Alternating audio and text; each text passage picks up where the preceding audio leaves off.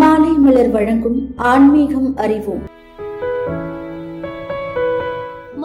மரியன்னையின் வரலாறு. எருசலேம் நகரில் வாழ்ந்த செல்வந்தரான சுபக்கீன் அவரது மனைவி அன்னம்மாள் இருவரும் குழந்தை பேறு இல்லாமல் முதுமையடைந்தனர். இறைவன் தமது வானதுதர் வழியாக மரியாவின் பிறப்பை அவர்களுக்கு முன்னறிவித்தார். அதனால் மனம் மகிழ்ந்த இருவரும் பிறக்க போகும் குழந்தையை எருசலேம் ஆலயத்தில் அர்ப்பணிப்பதாக நேர்ந்து கொண்டனர். பத்தாம் மாதத்தில் அண்ணா தனது குழந்தையை பெற்றெடுத்தார். வானதுதர் அறிவித்தபடியே அக்குழந்தைக்கு மரியா என்றும் பெயரிட்டனர். மரியாவுக்கு மூன்று வயதான போது அவரது பெற்றோர்கள் மரியாவை எருசலேம் ஆலயத்தில் அர்ப்பணித்தனர். விவிலியத்தின் பழைய ஏற்பாட்டு நூல்களை படித்து அதிலிருந்த மெஸ்ஸியா பற்றிய இறைவாக்குகளின் பொருளை கேட்டு தெரிந்து கொள்வதில் மிகவும் ஆர்வமாக இருந்தார். மறை நூல்களின் வார்த்தைகளை வாசித்து அவற்றை மனதில் இருத்தி சிந்திப்பதில் மரியா ஆர்வம் கொண்டிருந்தார். பாடல்களை பாடுவதிலும் ஜெபத்திலும் சிறந்து விளங்கினார். ஆலயத்திற்கு தேவையான திரை சேலைகளை செய்வதிலும் நன்கு தேர்ச்சி பெற்றார். மரியா எல்லோருக்கும் பிடித்த வண்ணமாயிருந்தார். இறைவனின் தாயாக இருந்த மரியாவை உலகின் தாயாக இறைவன் நமக்கு கொடுத்தார். இன்று அந்த கன்னி தாயின் பிறந்த பல கோடி மக்களின் விண்ணப்பத்தை கேட்டு அதை நிறைவேற்றி